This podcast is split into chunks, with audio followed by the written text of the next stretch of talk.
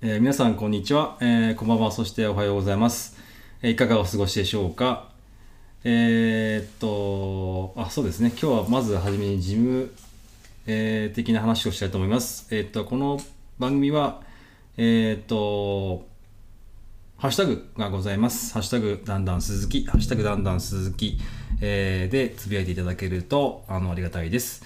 えーっと、だんだん鈴木のだんだん鈴木はですね、えーっと、DAN、DAN、SUZUKI となっております。えー、とそれから、えー、とこの番組を録音しております、えー、とポッドキャストのアプリのアンカーですが、まあ、アンカーからもボイスメッセージを送りますのでぜひあのここが面白かったとかあそこがダメだったとか段が早口で聞けねえとかっていうのがありましたらですね、えー何でも構いませんのでいただけると次の番組を作る励みになりますよろしくお願いしますということで、えっと今日は僕の前にゲストがおります満腹さんです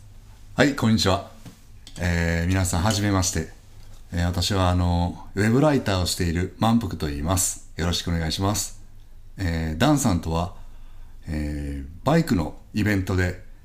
えーお会いして、はい、えーそれから今日は、こちらの、おダンズテーブルにお邪魔しています。ありがとうございますよろしくお 願いしまよろすしくお願いします。もうもうすごい自己紹介をしていただいて恐縮でございますありがとうございますいやーそうですよね満腹さんは初め僕はツイッターで知り合って、えーえでえっとあれは8月でしたっけ BMW バイクスのイベントがあったとー10 10 10月でしたっけですかね。はい。 10月か10月に、えー、と BMW バイクスのあのイベントがお台場であってそうですてねかそれは僕行きたいずっと行きたいと思ってたんですけどそれは満腹さんのツイッターで知って「あのあぜひ!」って言って「ぜひお会いしましょう!」って言って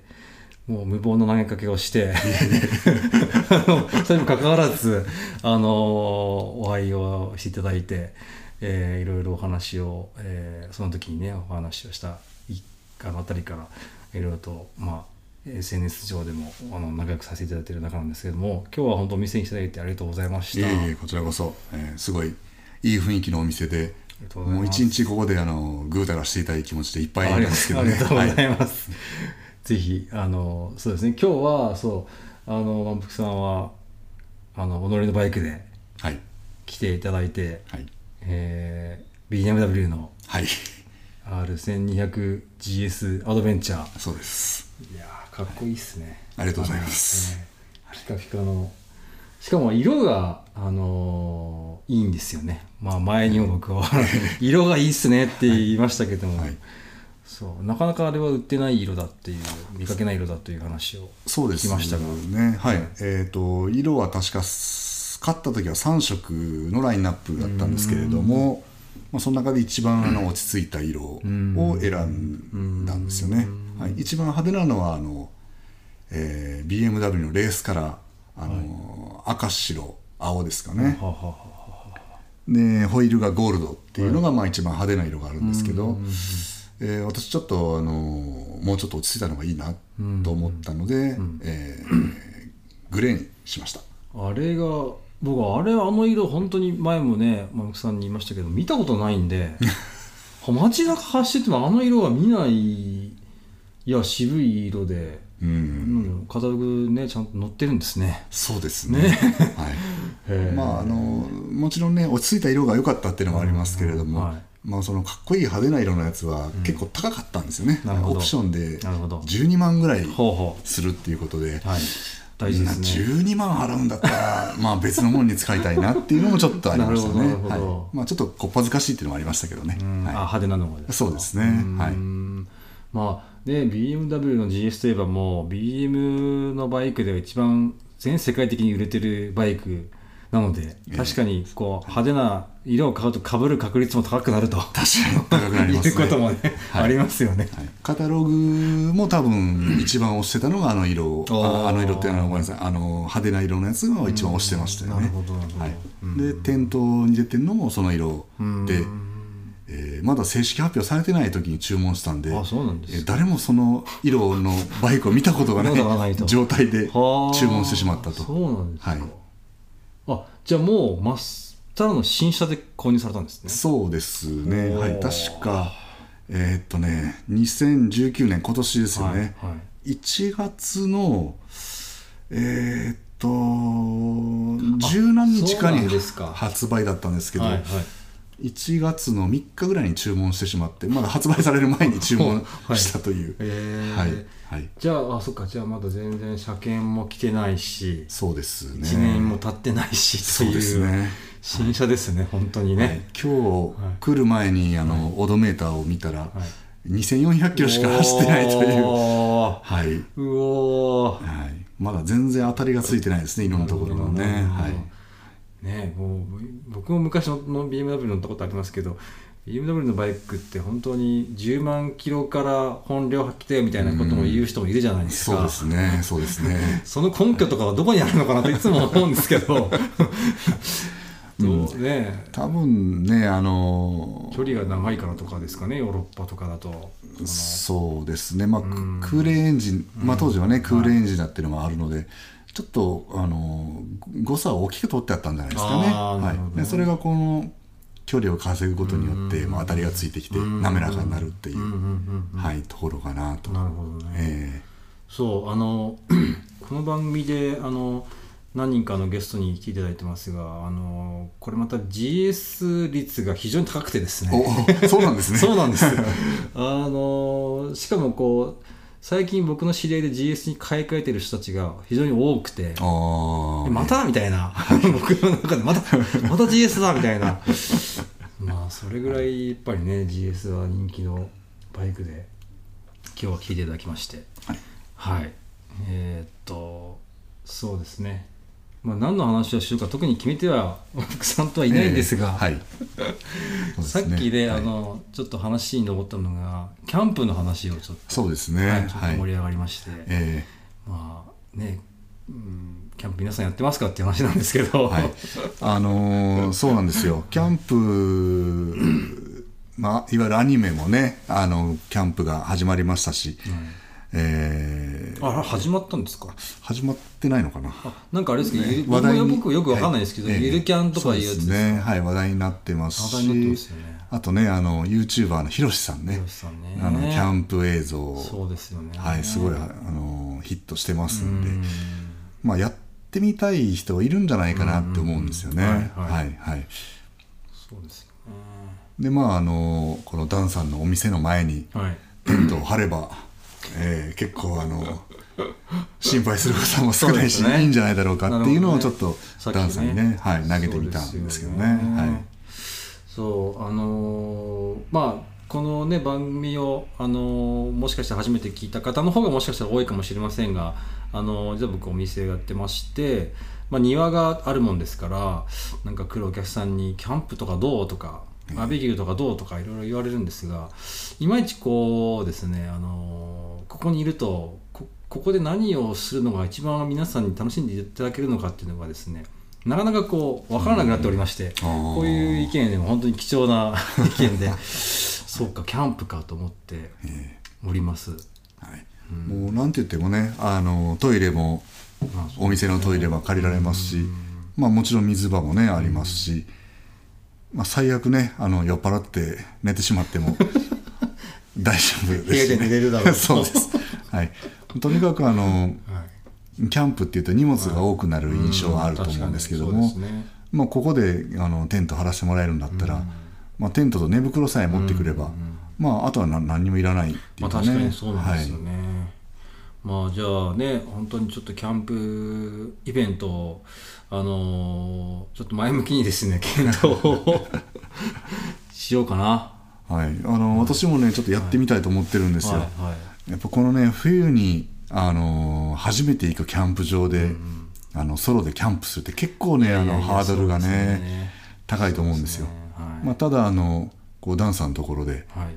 まあ言ってみれば庭ですからね庭です 庭で張らせてもらって、そうですねでまあトイレも水も、うんまあ、食べ物もねあの、ダンさんのお店でいただけるとなれ ば全わか然りまねした心配ないですからね作ります わかりましたそうですよねあのーちなみに満腹さんはキャンプ、キャンプ経験は過去にはどういうけキャンプ行かれたりしますかキャンプはですね、はいえー何年かに一遍という感じであそすうなんねですかはい、道具は持ってますあーつい最近行ったのは、はいあー一昨年ですかね、はい一昨年にあの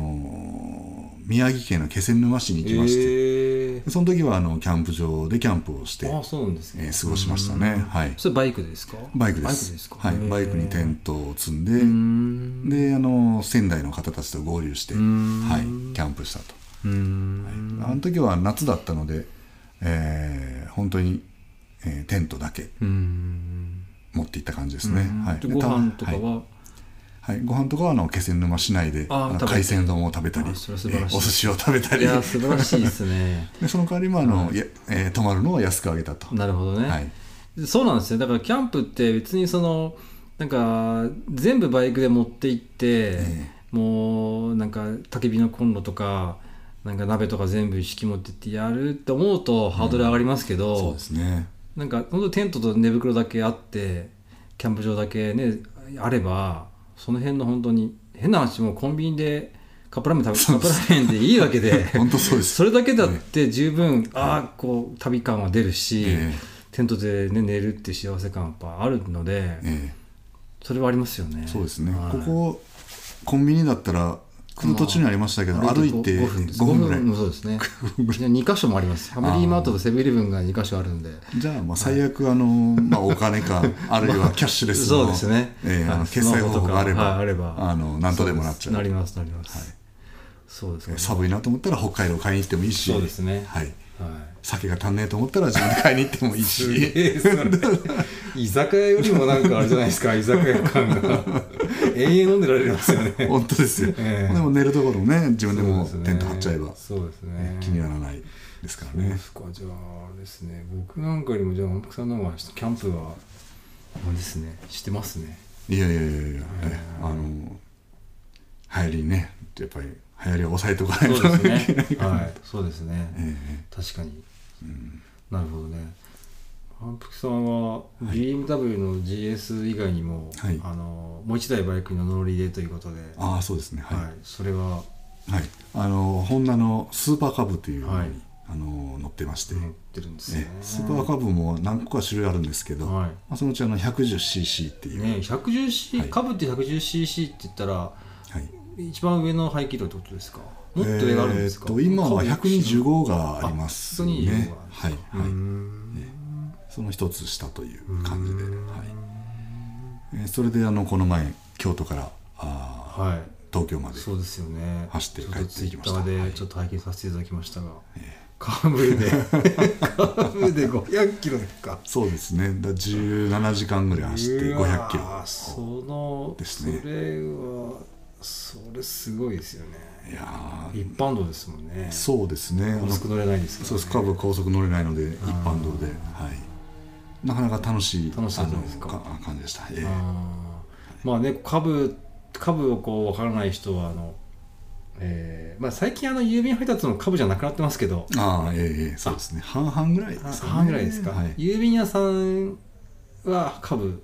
ですかそうですね半なん分かぐらメいイトとかもたまにありますたよまにありますねですよはいであんな感じのバイクってことですよねそう株ですはねええあの昔、えー、と田舎でおじいちゃんが乗っおじいちゃんが乗ってるみたいなイメージのバイクですね、それで京都から東京まで戻ってきたとそうです ね、はい、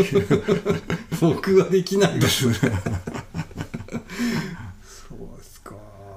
っぱ煽られたりとかししないですか えっと株はねうーん僕はそこにこう,、ええこうフォーカスしてしまうんですけど、はい、あの一箇所だけねやっぱりちょっとありましたね。ははいい、うんあの、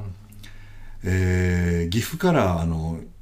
長野を経由して、は山梨につながってるあの木曽街道っていうのがあるんですけどねへー、えー国道えー、と19号う線んですかね。そっかそういうとはい幹線道路って言ってもその、山の方行ったんですかそうですあのコースは2つ取れあの選べて、はいまあ、海沿いのね、はいあの国道1号線に国道行1くか号線ねあるいは岐阜を経由して、あー山梨に行く山コースとへー2つあったんですけど今回はあの山コースを岐阜を選んだんですそうですね山コース選んだんですか、ええなぜ山コースを大変だと思われる山コース の、まあ景色とかのことですかね、うん、それ経営もだということでうんそれもありますし、はい1号線はちょっとねあの苦い思い出がありましてねほうあの結構通れないところがあるんですよそのあ100小さいバイクはなるほど通行禁止ってはいはいいうはいところがあって、はいあのなるほど思いがけず、うん、迂回しなきゃいけないことあがーたびたびあるんなでるすよほどねそれがちょっとね、あのー確かにリズムを崩してしま確うかにわかりまのすでそれはええ、あの山側で行くかと、うんうんうんうんはい、確かにそのまま知らないで行ったら子供周りさんに捕まっちゃうわけですそうかで すそうでらねすピーピーってねはいなるほどねええそのじゃあ山側は下部でははい無事に楽しく行ってこれたわけなんですねそうですね、うんあのこのルートで帰ろうっていうルートを、んまあ、当初考えてたのと、うんはいあの Google マップが、はいあー提示してくれたコースがほぼ一緒で、うんでまああのじゃあもう道は心配しなくても、Google マップの音声を聞いてればああなるほど迷わないというはいはいはいのもあって、うんはいまあね無事に,、はい、無事帰っにてこれましたえーなるほどね、まあ、最近 Google マップも本当に進化しててなんかその僕はよくわかんないですけどなんか僕の中の予想では Google マップは個人データを蓄積してる気がしてて、あーまあしてるでしょうねしてますよね、はいだからなんかこう結構このその人に合った合った案内はしてくれないけど、うん結構迂回ルートとかすごくこう早いしリルート早いしそうですねそうですね僕も重宝してるんですけど、え音声でも音声でナビ聞いててえはいなんかあれですかそのここで曲がるタイミングとか逃したりしないですか画面見あはていたりする、僕が画面見てたり、ええまあ、今ねこうスマホのこのあのこう違反が厳罰化され制定されましたけども、ええ見ながらとかでもなんか、ええまあ、触らないようにあれですけどねしてますけども。えええ音声だけでも結構いけるもんですかえやっぱりね間違うこと はあります間違うことありますかはいええあの特にねあのー Google マップのナビゲーションはですね、はい結構直前で「はいはいここ左」みたいなあーありますよねいう案内をはいすることがあるんですよ。はいはいあのヤフーカーナビってアプリもあって、はいはいはいこれは結構何段階か3回ぐらいねあーなるほど曲がる前に、はいあと何キロ先ん左とかねで何百メートル先左と言ってくれるんですけど、は Google マップは確か300メートル手前というんお曲がるところと2箇所なんですよ、はいなるほどそうするとその300メートルはまあ分かったと、じゃはあいそろそろ左曲がるんだなって思ってもそのなんて言うんでしょうね、はい左っていうのが本当にもうはいはい交差点に差し掛かってからわかります左なんで、わかりますわかります、えー、今んとこ左みたいな ねあのあるんですよありますよね、ええ大きい通りはだったら分かるんですけどあーね狭いところだと結構厳しいああですね僕ヤフー地図は使ったことないんですけど、はいこれもいいって言いますよねそうですねんあのそうなんだ王道っていうかねうんえっ、とえーメジャーな道路を通っていきたい場合にはうんヤフーカーナビの方が優れてますあね。ーなはるほど、い、であのちょっと抜け道を通ってうん帰りたいなって思う時は Google マップの方そうがなんですね向いてる気がします。でも Google マップでたまに迂回ルートすあの示される時のその迂回が、はい結構ひどいルートがあったりするじゃないです ありますかありますまああれはあれで僕楽しんでいるんですけど、ええまあこんな道あんのかっていう自分の近所とかでもあるので、えそうすると面白いんですけど、えはい、そうこの前使われてる方のお話聞いた時には、はいえーっと迂回していったらあの階段の ところがあったってはあはあ言われて、海岸ですかあか階段ですね。あ階段はい。 それはもう原付を押してあの階段を降りたっていう話でしたけどね。あーいやあれですかね国道といってそのいわゆるひどい道と書く人たちのこう、が行くような道とかを別ということなんですかねそうですね。結構お構いなしに、あのえこれはまずいでしょうっていうところお構いなしにね、あの 案内してくれますよねな。るほどね。えーいやまあそんなバイク2台をお持ちの満腹さんはいですがバイク好きで、はいえーそうですね、 えー、カブとでもカブの前は、はいえーとフォルツァに乗ってっていらっしゃってあ堀さん持ってらっしゃるんですよねそうですね、あのホンダのちょっと大きめのスクーターのフォルツァですね、えー結構コロコロ変わってまして、その前があーヤマハの FJ1200 っていう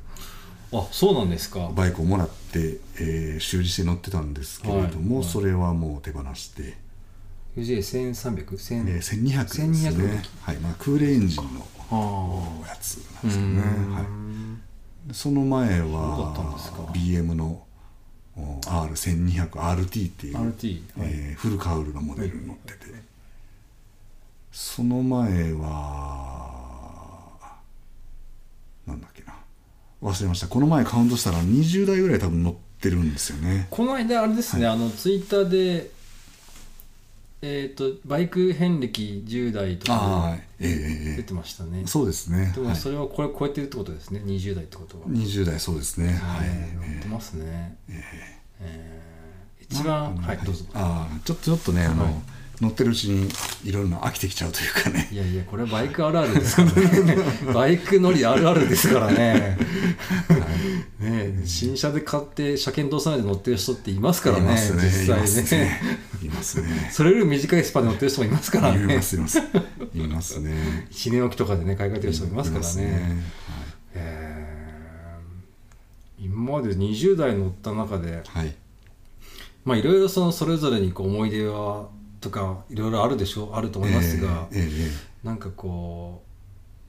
これは良かったこれはなんか面白い、なんかここで話せそうなエピソードで面白いエピソーえドあこのバイクでこんなエピソードっていうのがなんかあったら教えてくださいあそうですねはいあの BM に一番最初に乗ったのがあの K1200LT っていう、えーツアーモデルだったんですよはいあー K っていうのが横置きエンジンはいで LT っていうのがあれラグジュアリーツーリ多ン分グかそなんうかで言うすねんですそかうねですねはいえっ、とあんまりメジャーなバイクでないので、はい日本で言うと、まあ、ゴールドウィングみたいなそうですねバイクはいだったんですけどね、はそれが BM のバイクの一番初めいはいだったんですよねしかも私はゴールドウィングを買うつもりであそうなん教ですか習所に教習所大型の教習所行ってたんです よはいところがその教習の先生がもう BM を買え BM を買えっていうのであーなるほどね一回買ってみた、ビーム信者がいたわけですねそうですね、その先生も、まあ、BM 乗ってたんですあよね、まあ、ただちょっとあのあた当たりあ外れのバイクを選んでしまってあうーんその LT をですかそうですねあんまちょっと満足に乗れなかったんですようーんはいでもでもまあ BM のその考え方っていうかね、はいはいはいえー、とポリシーわみかたりいなますよのがね乗るとはいね、理由分かがって、ねはいそれからあの BM 乗るように乗り継ぐようになりましたなるねほなんか LT は本当にもう一回乗りたいあの調子のいいバイクに乗りたいど何があれですか、そのわわまずかったんですかその LT はそうですねあの本当ねち整ょっと備勝ったところが良くなかったんですけどああそうなんですか、うんまあディーラーじゃなかったんですかそうですねまず ABS が不調だったああまあよくありますよねそうです BBM はそうですねよくあるやつですねはい、そうですはい、はい、あとはあれですねあのすぐエンジンインストールしてしまうんですようーんあの交差点に曲がろうかなと思ってはあのクラッチ切ってエンジン回したらストンと落ちてしまっいたりですうーねんなんですかねその燃料コントロールとか的なやつがなんかよくないと思うんですか、それがその買ったお店ではちょっとうちではわからないっていははははうは感じはいのところだったのではい本当残念でしたすバイク自体はすごいいいバイクだったんですけどその内容がはいじゃあそれ直さないでもうそうで売すっちゃったんねですかそうですうーねんはいあの保証期間内だったんで ABS も本国から取り寄せてもらっうたりんしたんですけど4 5 0万とかしますよねあれね普は通いに平気でね、あの時の ABS は高かった んですよ。でほとんど不調になるっていうね。ああ、 ははいえー保証で直してもらうって話になってたんですけど、はいもうあの嫁さんがもうこの危ないのやめてくれっていうことに、なるほどはいうんなってじゃあもうしょうがないということで、うんまあ、ただ BM っていうバイクにはちょっと惚れてしまったので、ん違うのに乗るといやあのーちょっと今僕ねここ喉から今ねこうちょっとこう席を切ろうか切る前かちょっと悩んでましたけども、え実はその LT っていう BMW, BMW のそのえっ、と K の LT って、はい自転車レースでは、はいあのすごく有名なバイクであそうなんですそかうなんですおあーの、はいもうもうかなりの長い時期期間にわたって、はいヨーロッパの自転車レースでテレビバイクとして撮影、あの使われてたバイクなんですよへえそうなんですもうねね LT って言ったらもう、はい自転車レースのテレビバイクってイコール言ってもいいぐらいで僕もあれは探してましたよくへー K100 乗ってたんですけど、はい K100RS、はいはいはいはいで LT は多分ねまああのー僕のこの知り合いもこの自転車競技の審判やってる知り合いも結構聞いてて、ええ多分この話 は「おおマジか!」っていう そう LT 来たかって多分今思ってると思うんですけどそうなんですもうだからツードフラツードフランスでも、はい今はちょっと車種変わっちゃいましたけど、ええ走ってたし自動でイタリアとか走ってたし、おーイタリア国営放送とかがはい自分でバイク持ってるんですけども、ええそのバイクは LT だったんですよへえそうなんですはねいでやっぱり縦の4発はいの空冷であ横水冷だあ水冷ですねあ水冷かはいそうかはい水冷かはいはいは結局そのやっぱりマルチなんで、はいまあもちろん国産の日本のエンジンもマルチですけども、あれが粘るっていうのであーうん例えばヒルクライムですヒルクライムのそのコースとかでも、ええ選手と本当に1 0キロぐらいのところをずっと並走してっていうのもあーあの楽にこなせる、ええカメラマンが後ろに乗って撮影しながらっていうのでも優秀なバイクっていうのでおーかなりの長い期間最近でもどっか多分使われたりしてますねへえ現場でも使われたりするのでへえそうなんですあれはねよ良かったですよ本当にあれいいね普通に走ってる分にはもうすごい良かったですうんね、はい日本では多分マイ超マイナーバイクですけど、そう知ってるっていう人見た聞いたことなかったですよ初めて「いやお LT」って初めていそううそう反応でしたそうですね、あれ確か RT とかもありましたよね RT もありました、ねはいでも LT はまたこうよりこうちょっとゴージャスな感じでパニアケーストップケース全部ついてそうですねでウィンドスクリーンとかもこのフロントがあるのも結構大きめですもんねそうです、電動でこう高さ調節したりですはいはいねははいはいいはいちょっと今懐かしい懐かしいというかちょっと今いろいろこう思い出してきて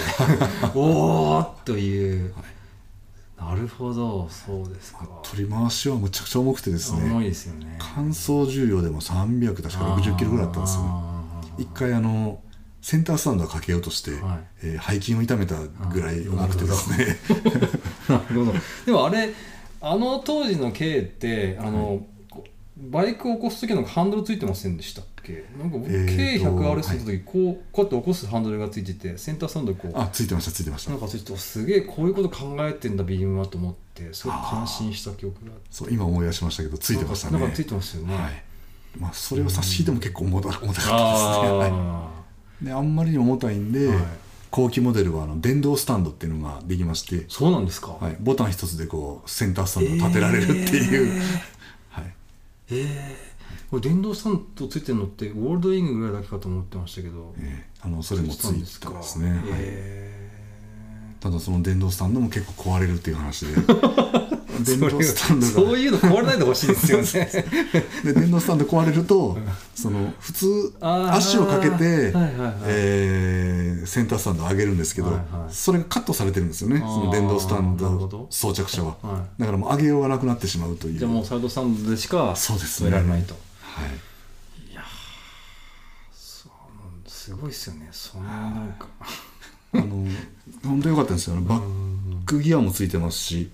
えークルーズクルーズコントロールもついてましたしバックギアついてるんですかあれそうですでウインカーもオートキャンセルって言ってああ、えちょっと走るとーそうで切すれまあすよのね。左だと左に曲がった、はい100メートルぐらい行ったら勝手に切れちゃう的なやつそねうですよね。はいはいああと CD チェンジャーもついてましたねえそれはオプションですか？いや誰かもがう標準標準でですか？あえっ、と日本仕様は標準だったのかもしれないですもしかしたらねうーんいやもうですね打倒ゴールドウィングとしてうん生まれたとしてかとしか思えないバイクですねそれはね。そうですねあの長さもですねちょうど、あーとゴールドウィングより1 0センチぐらい短かったんですようーんそれがやっぱりあの狭い車庫でも出し入れしやすかったのでうーん、なるほど。ええあのーすごい気に入ってたんですけどね、はい、で今の GS 買う時もおー LT を探してもらったんですディーラーでね、もう一回 LT 乗ろうと思っていやもう LT はな今ないんですよないですよね。ないんですよたまに見ますけど。はい、ないんですよグーバイクだって2台とかぐらいしかないし距離も入ってるし、そうです買っねちゃいけないやつだなって思うはい、えー もうないないんですよねないですよねねはい、だって K シリーズは今もう1600になっちゃってますもそんうねです1600のあの6気筒になってるん基です礎よのやねつですよねはいそうですね、うはんい、4発の軽はなくなりましたねそうですよねへえそうだから今そのちょっと自転車のやつの話になっちゃいますけども、 え今その LT に置き換わってるバイクが、えっと、R1200 の RT なんですよ、えなるほどはい最新型とかあと GS になったりもしてますねああははいい、でもまあ BM には変わりないですねほとんどもえええうえテレビ、バイクはもう BM ですねあーなってますねなるほどうんやっぱりもう安定だしやうんっぱシャフトドライブが何よりもこうメンテナンスフリーっていうのかなそうですねはいそれは大きいですはいええ20代乗ってでも BM の K の LT が印象に残ってっていうのはすごいですねあれが一番本当良かったですあねはい、ーはいえ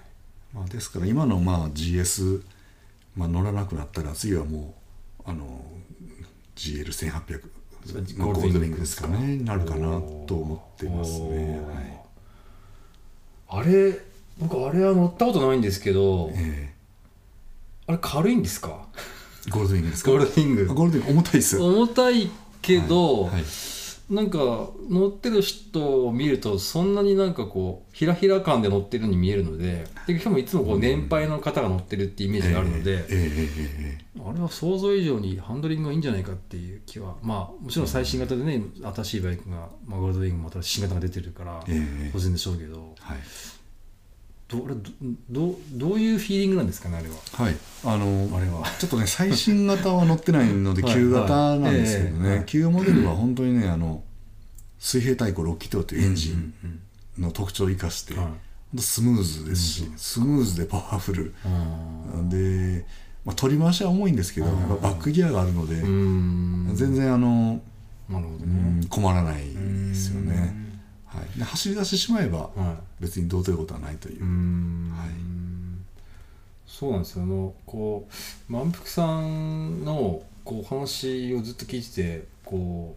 うあのすごいスムーズだなとこう思われてた方ももしかしていらっしゃるかもしれません が満腹さんはこうライターさんで、ええあのね、はいこうバイクの、えー試乗機ね、なんかもはい書いてらっしゃって、そうですね数々のバイクにえお乗りで。えはいまあ、いろいろあると思いますが今こう 125cc、150cc がの中型、えーバイク記事とかを結構書いてらっしゃるじゃないですかそうですねはいすやっぱそのえっとまあいろいろそのこの番組始まる前にもいろいろその中型排気量ってこういう部分だから今人気なんだよって話をちょっとお話を聞いてたんですけど、ええまええあ、そんな中で今こうおすすめの はいいきなり決め来てすいません、あーはいいえいえはいはい、 100に100じゃあ10は中型排気量のバイクってなんかはいなんかありますかそうですねやっぱおすすめするというからには自分でも乗りたいっていうバイクでないとね、いいはいけないと思うんですよね、はいだから125だったら、あのヤマハのトリシティトリでシすかねあの前2輪後ろ1輪はいのバイうクんか、あるいは PCX ですよね、ちょっと鉄板ですけどうね、んはい、 PGX も、えっと排気量は125と150そうですなんか125と100 155と、あ150と2種類ですね種類ですよねはい、うんうん、あのー今のその 125cc っていうのはすごく良くなっててですね、うんはいえーもうバイパスを、えーリードするバイパスの交通をリードするぐらいの力は十分持ってますね、はい、であの我慢してビリビリ震える振動の中我慢して飛ばすっていう雰囲気ではなくてないですねはい、もうスムーズにん余裕を持って走れるっていうのはありますよね、はい僕前あのアドレス125を乗っててはい、通勤1日 100, 100キロしてた時があったんですけど通勤快速で通すね勤家族だったんですけどはいさすがにちょっと100キロ1日はんちょっと答えて1年でやめちゃいましたけども、ええええまあでも150ぐらいまあでもその税金とかの問題がやっぱあるからなかなかね125と150ってなかなかあれですけど、はい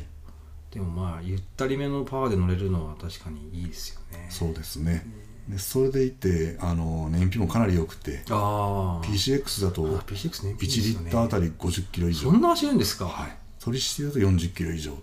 ことで、まあ、ちょっと遠乗りしても、そう例でえすばね200キロぐらいね走っても、うんえーっと、ん500いくらでガソリン代が済んじゃうっていうう、んで高速も乗らないのでうん強制的に下道を走るのなで、るほどね高速代もかからないとないるほどなるう、ほどはそういっすよね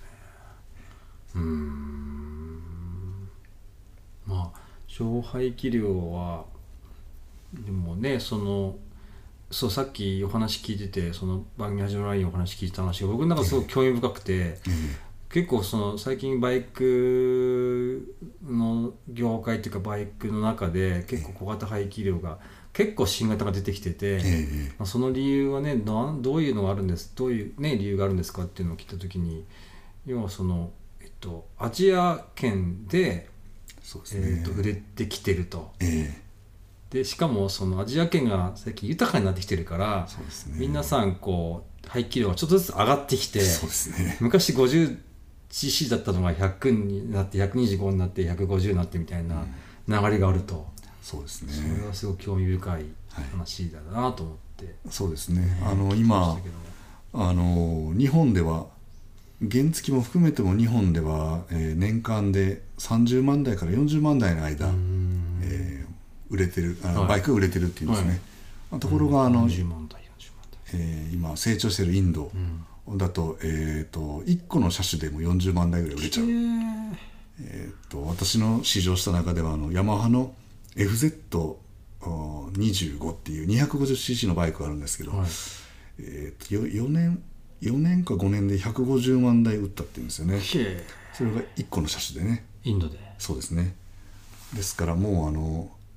えー日本の市場ぐらいうん1個の一個の車車種種でがね売れてると、すごいでメーカーも当然その売れるところにうんそうですよねインドも入れますよね、はい、は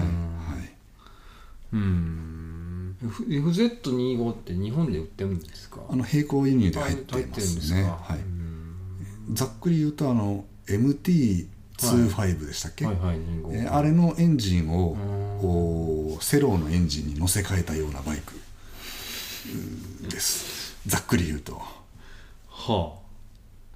あなるほどはい、セローのエンジンはセローっていうのはあれはどどっか別の車種で使ってるんですかセローはセローのエンジンセローはセローだけじゃないですかねああいやうんあのあれだ日本では流用してないかもしれないですね YB とか YBR とかあ違うのかなああれかーあれはどうだったかなちょっとすみません言いますあいやはいはいえうーん、まあそりゃだからそのこう言い方あれですけども正しいかどうか分かりませんけどもそのおこぼれが日本に入ってきてるみたいな考え方と言ってもいいんえですかそうですねなるほどはいあの各メーカーともにあの売れるところの近くで作りたいっていうのうんは当然あるわけですうんあの輸送費かかりませんからね、はい、なんかむちゃくちゃ売れてる PCX にしても、うん結局日本では作ってなかったはず、えーっと、ハピジックスとかねタイ作っタイかそうしかそうですよね。タイかベトナムで作ってたんじゃないかろうかはいはいとはい思いますはいはいねはいあと最近出てきてるあの KTM とか、えー BMW そうのだそうだ小さい排気量の G, G とかそうですね小さい排気量のやつはあのインドで作ってますよあーそうだそうだそうでねすよねは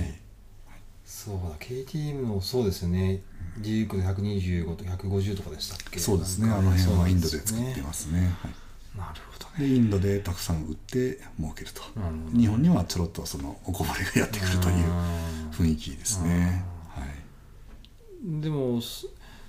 でもまあでもそう僕のそう知り合いが全然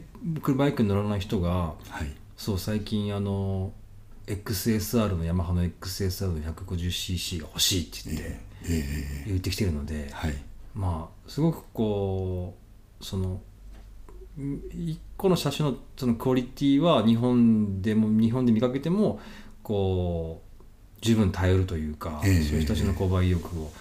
ね、こう刺激するようなバイクなんだなっていう気はしてますけどね。そうですねうんあのまあ、ちょっと変な言い方ですけどうーん中国に投入されるバイクって、えー日本の型落ちをね、うんうんえーなるほど現地生産するっていうのが多いうんうんので、うんうんちょっとこうクラシックなのが多いんですけどうねん例えば XSR155 ですかね、はいこれはタイとかで確か作ってたはうず、んこれは結構新しい技術を使って作ってるんですようえねー、そうなんですかはいへー見た目クラシックですけれどもあのヘッドライトもテールランプも LED あーメーターはデジタルうーんそれからエンジンもあのカムシャフトを高回転低回転切り替えできるでクラッチ操作不要のアシストスリッパークラッチそうなんですかあれ、にもついてるということ でもうなんていうか結構新しい技術入れてるんですよね、はい値段もです確か140万とか50万とかしますもんねそうですね40万ぐらいだったと思いますですからこうなんて言うんでしょうねもうへんてこりんなバイクはもちろんそのうん売れてる市場に入れるからにはちゃんとしたバイク入れるっなるほどねていうのはありますよね、じゃあ全然あれですねイメージが違いますねちょっと前のなんか、アジアのバイクああじゃんみたいな感じのっていう感じじゃないんですねそうですね、はあーい、中国に出てるやつは一部そんなのもありますけど、まうあ、ん基本的にはあのまあ ASEAN あのアジア諸国に行ってるうんバイクの方がむしろこのうん競、うん、激しい競争にさらされてなる良ほくどなってるんじゃないかと、なるほどはい私は思いますうーね。ん、そそうなってくるとその 250cc のあのカテゴリーとかってどういう、まあまあそのね今の話を受けてですけどはい結局日本はもうそんなに人口も減ってるし、たええ免許取る人もいないのではいでこれからまあ日本でも最近まあ 250cc 結構出てますけど、はいまあ、それがまあこうアジア圏他のアジア日本以外の国に移行してきてそれが今度それを売売っていくっていう感じになるんですかね結局はね。そうですね短期的にはそうなると思います。で中長期で見ればあのバイクの電動化がまあ避けられない運動かね。ので、はい、えーまずはアジア圏で電動バイクが出て、うんで遅れて日本に入ってくるっていう感じになるんじゃないでしょうかねねえあれなんでなんですかね この車はすごい電動化してるのにまあバイクはとかくなんかうん他の国から遅れを電動化は日本は遅れてるような気がしてなりませんが。そうですねあのまあ推測の域を出ませんけれども、はい電動バイクって結構パーツの数が少なくて済んでしまうのでああなるほどはい少ないと企業の体力奪ってしまううんメーカーの体力奪っちゃうんじゃないかなるほどなねという気がしますね。ありますよねはいそうですよねそうあの車も あの電気自動車が流行っていや電気自動車作ってるメーカーは本当あのパーツを集めてきて組み立てるだけっていうのが結構多いので、うん、聞きますね、はい、エンジン付きの、ね、車だとそういうわけにも、んエンジンどっか買ってくるっていうわけにもそうですよねねはい、うんなるほどねうん面白いなんはい、かもうかこの奥さんの解説を聞いてるだけでも今日非常に勉強になるいえいえいえなりますねい今え日いは、えいえいいやいやいやいやありがとうございましたえいえいえこちらこそ、ははいい、長々と喋ってしまいまいしえたいえいええいえいえなんかちょっとあれですねあのキャンプの話からああそうでしたキャンプのバイ話クしてのまこしたねのアジアのバイクがどんなものが売れるかとかちょっと幅広い話がえありましたが、そんなところでしょうかえはい、ありがとうございます、あの最後にこう満腹さんのおすすめコンテンツおすすめコンテンこツうこのゲストにすゲストに来る方には必ず聞いてましてはいちょっとこれは番組が始まる前に僕も伝えていけばよかったなと思いましたが、はいはいはい今 無茶ぶりをしておりまして ちょっと考える時間をあのいつもこうゲストの方には取ってるんですが、い僕ちょっとすっかり忘れてまして、 はい何かこうまあ何でもあの YouTube だったりでもいいですし例えばトピックでもいいですし、ええこれが今一番なんかこうおすすめだねみたいなのが何かありましたら、そうですねいただけるとはい、ちょっとコンテンツって言っていいのかどうか分かりませんけど、はいははい今日お邪魔したこのダンズテーブルっていうお店がすごいありがとうございます。あのーごめんなさい上から目線ではなくてですいねえいえいえもう何でもあのすごいどうぞもう面白いお店だなと思いましたなるほど面白いってその変な意味ではなくてですね、あのすごい可能性がいろいろあるんじゃないかっあてりがとうござ思いいまますすはいなんちゅってもねあの静かな んですよもうこれねあのちょっとこう都会に疲れた人がなるほど週末やってきてああ、えーコーヒー飲んで一日過ごすっていうのもありなんじゃないかなって、なるほど私はそう思います、うんはいうんうんありがとうございますそれはまあ静かですねえ僕もこれ慣れちゃってしまってるので まあ贅沢と言われたら贅沢かもしれませんが、なるほどねえこれねあの例えば駅前のカフェに行ってね、こうざわざわしてる中でうん慌ただしいコーヒーのものとはちょっと違いますよねなるほどなるほど、えいやいや、もうめちゃめちゃ嬉しいありがとうございます ありがとうございますなるほどねなのであのちょっと距離があるので、ね、あの足湯通うっていうのはなかなか難しいですけれども、はい、ちょくちょくお邪魔したいと思っています。ありがとうございます。あ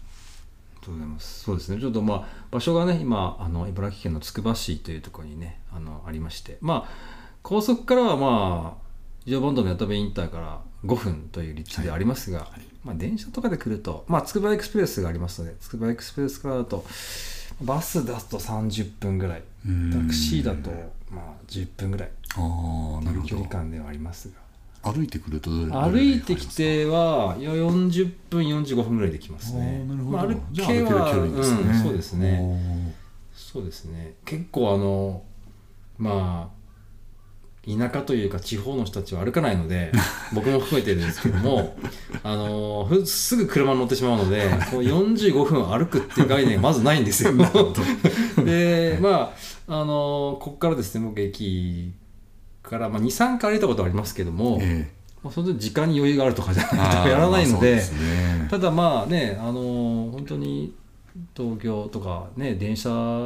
で動くっていう人が基本な人からすると、うん確かに45分とか普通に歩いちゃうと思うのではい、まあまあそういう方もいらっしゃると思うので、ええまあもし歩いてくるのもいいかなと思いますそうですね健康のためにも健康のためにね、ちそょうっですねバイクに乗ら ずと 歩いてええそうですいやいやバイクをして40分だったらバ楽イしいですけクどをね押して40分は無理じゃないですかね。ちょっとしんどいですねええちょっとあの、マッスル系の人も無理じゃないかと思いますけど、それはね。なんといってもあのバイク置く場所もありますしそうですねええあのバイクのスタンドの下に敷く、ええなんて言うんでしょうね、ええサイドスタンドプレートかなあーもうあの、用意準備されてますんでね、してますこれバイク乗る方には本当おすすめの場所かなって思いいやまいすやいやいや、はいありがとうございますもうなんか褒められてしまってもう言葉が僕ございませ んありがとうございましたありがとうございますいえいえそんなところでしょうかはいそうですねわはかりいま南北さん自身のなんかこう PR とか何かございましたら、あそうですなねんなんもう、ええ今後の活動とか、あそうですね今後の活動はい、えー今活動、あのちょっと違うかなえー就職活動しておりまして就職活動はい、はいえーバイクに関連するお仕事、はいえー何かもし、えーありましたら、えーぜひお声掛けいただければなと思います、えーあのよろしくお願いします就職活動中なんですねそうなんですよ、はいあのーえー今まで妻が結構頑張って働いてくれていたので、はいえーあのあんまり危機感なかったんですけど、はいえー妻が仕事を辞めましたのでなるほど張り切って働かないといけないといいうやふういにやなりました、はいえいやいやいやいやもうねー子供も5月に生まれますのでなるほどはい 稼がなくてはいけないとあ来年の5月にそう、あえっ、と、こ、あ、来年の5月です。あねそうなんですかはい、そうですね。はいお、二人目あり二人目です。がとうございまあすりがとうございます。いやーそうですよね本当、あの稼ぐっていう ことが大変なことですいやー僕も身にしみてそれは思いますので、本当ですね。あのーぜひ皆さん はい、頑張って仕事をしましょうって話じゃないですけども稼ぎましょう。やっていきましょう すごいお話の結論この結末が面白いですがい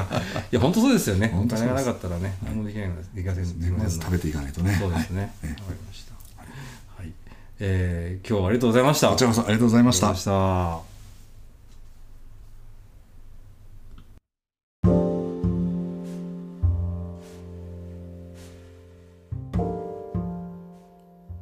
皆さん、こんにちは。こんばんは。そしておはようございます。いかがお過ごしでしょうか。えー久しぶりのポッドキャスト、えー間が空いてしまいましたが、えーきちんと、はいえー生きております。えーまあ、聞いていただいている皆さん、本当にありがとうございます。えっとですね、今日は、えーっと、まあ、今日はあの、ブログをおちょっと書いてまして、えーそのブログの記事を今日読んでみたいと思います。はい。えータイトルは、自分の得意とすることで人のためになることがもっとしたいというタイトルです。って読んでいます。えっ、と、ツイートのですね、あの、引用をおしました。えツイートです。えー僕のツイツイートです。できること。えー市販バイク、トライクにほぼ乗車か。えーレッスン、かっこ、違反しない走り方、かっこ閉じ。ツーリング案内。ウェア、グッズ選びガイド。バイク仕事紹介、かっこ撮影含む。草刈り、かっこ業者級。えー YouTube 撮影、出演、ポッドキャスター、地元食材料理、えーパン、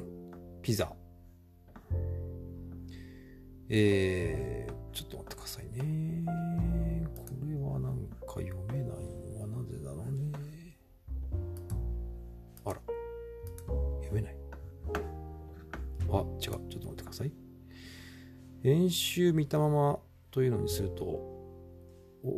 おあ、見えた。はい、失礼しました。えー地元食材料理、パン、ピザ、焼き、えーキャンプサイト所有、超簡単な家具製作、日常英会話、中型車うんちゃん、もてなし。えーというですね、あの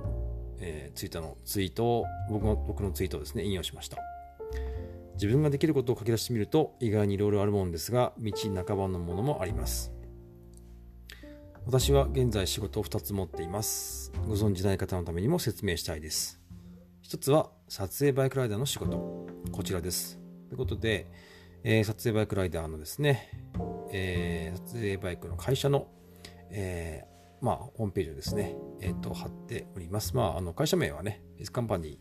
ーという会社です元メディアというですね、まあ、メディアバイク業務を専門にしている会社をですね、私の、その会社に私が入っております。えーまあ、あの、入ってるのはね、私だけなんですけれども、はい、このあのリンクを貼りました。えーそして2つ目はカフェの店長の仕事、こちらです。ということで、えっ、と、まあ、ツイッターのですね、えーダンズテーブルというお店をやっております。実店舗やってます。えーこちらのツイートお公式ツイッターのですねリンクを貼りました、えーこの2つの仕事で食えてるか食えてないかと言ったら食えてませんかっこ悲しいですがかっこ閉じ今流行りの副業といえば聞こえが良いですが点点点丸なんとかしてなんとかしないとと思っていて目先のことばかりやって無駄に時間が過ぎていってる感じがしていますそれで一番上のツイートを先ほどしたわけなんですが、改めて再掲載しています。ということで、あの、 一番初めにね、あの、ツイートをさできることということで読み上げましたけども、このツイートを再びね、再掲載しました。それで、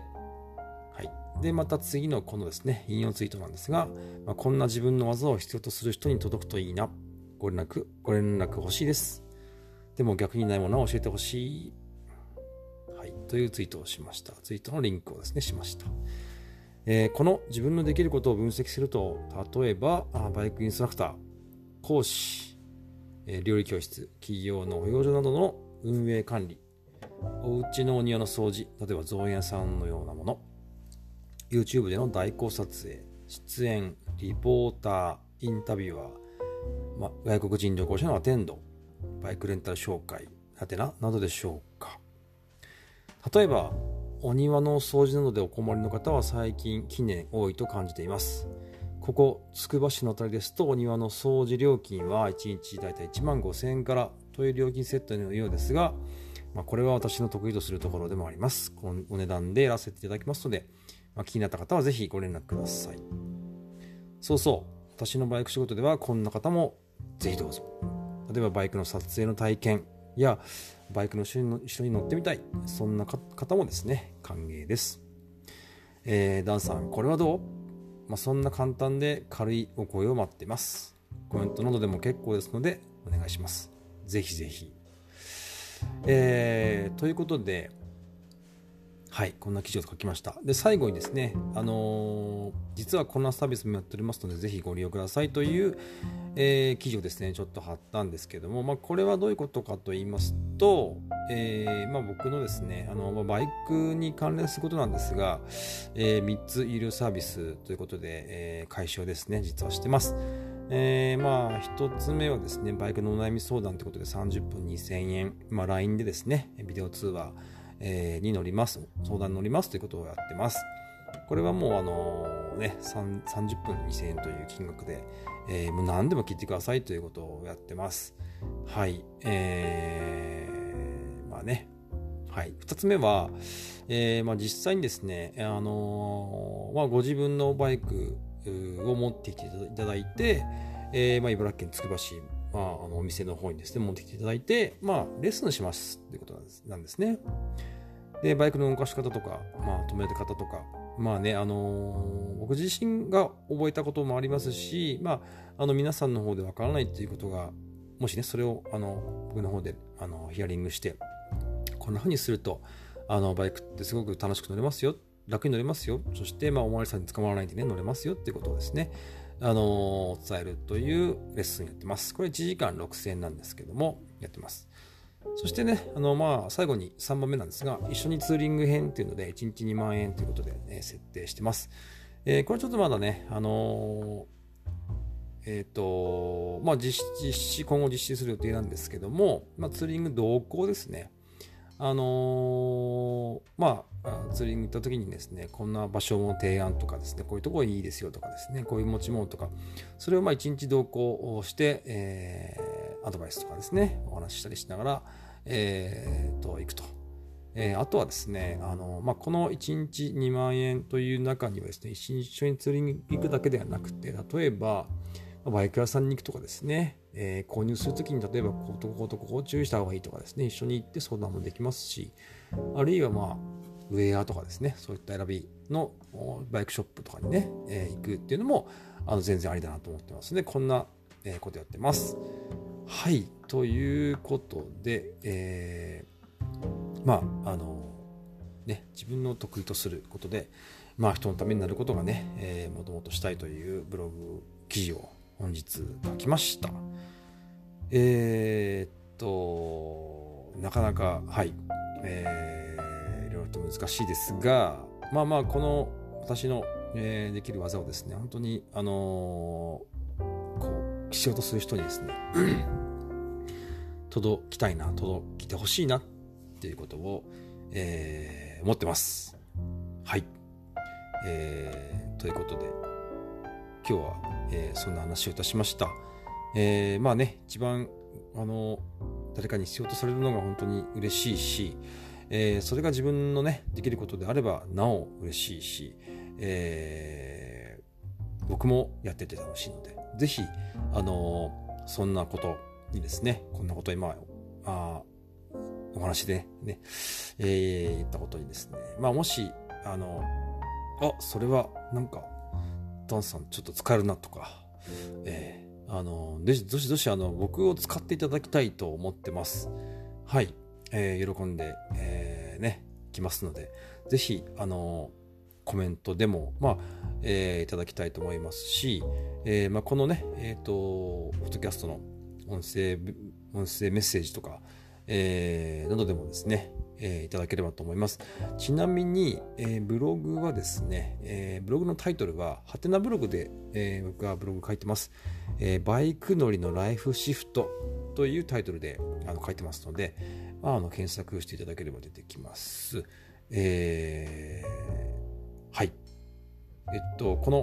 ポッドキャストの概要欄にも貼っておきますので、ぜひ、あの、気になった方は、ぜひ声をかけてください。よろしくお願いします。それでは、えー、また。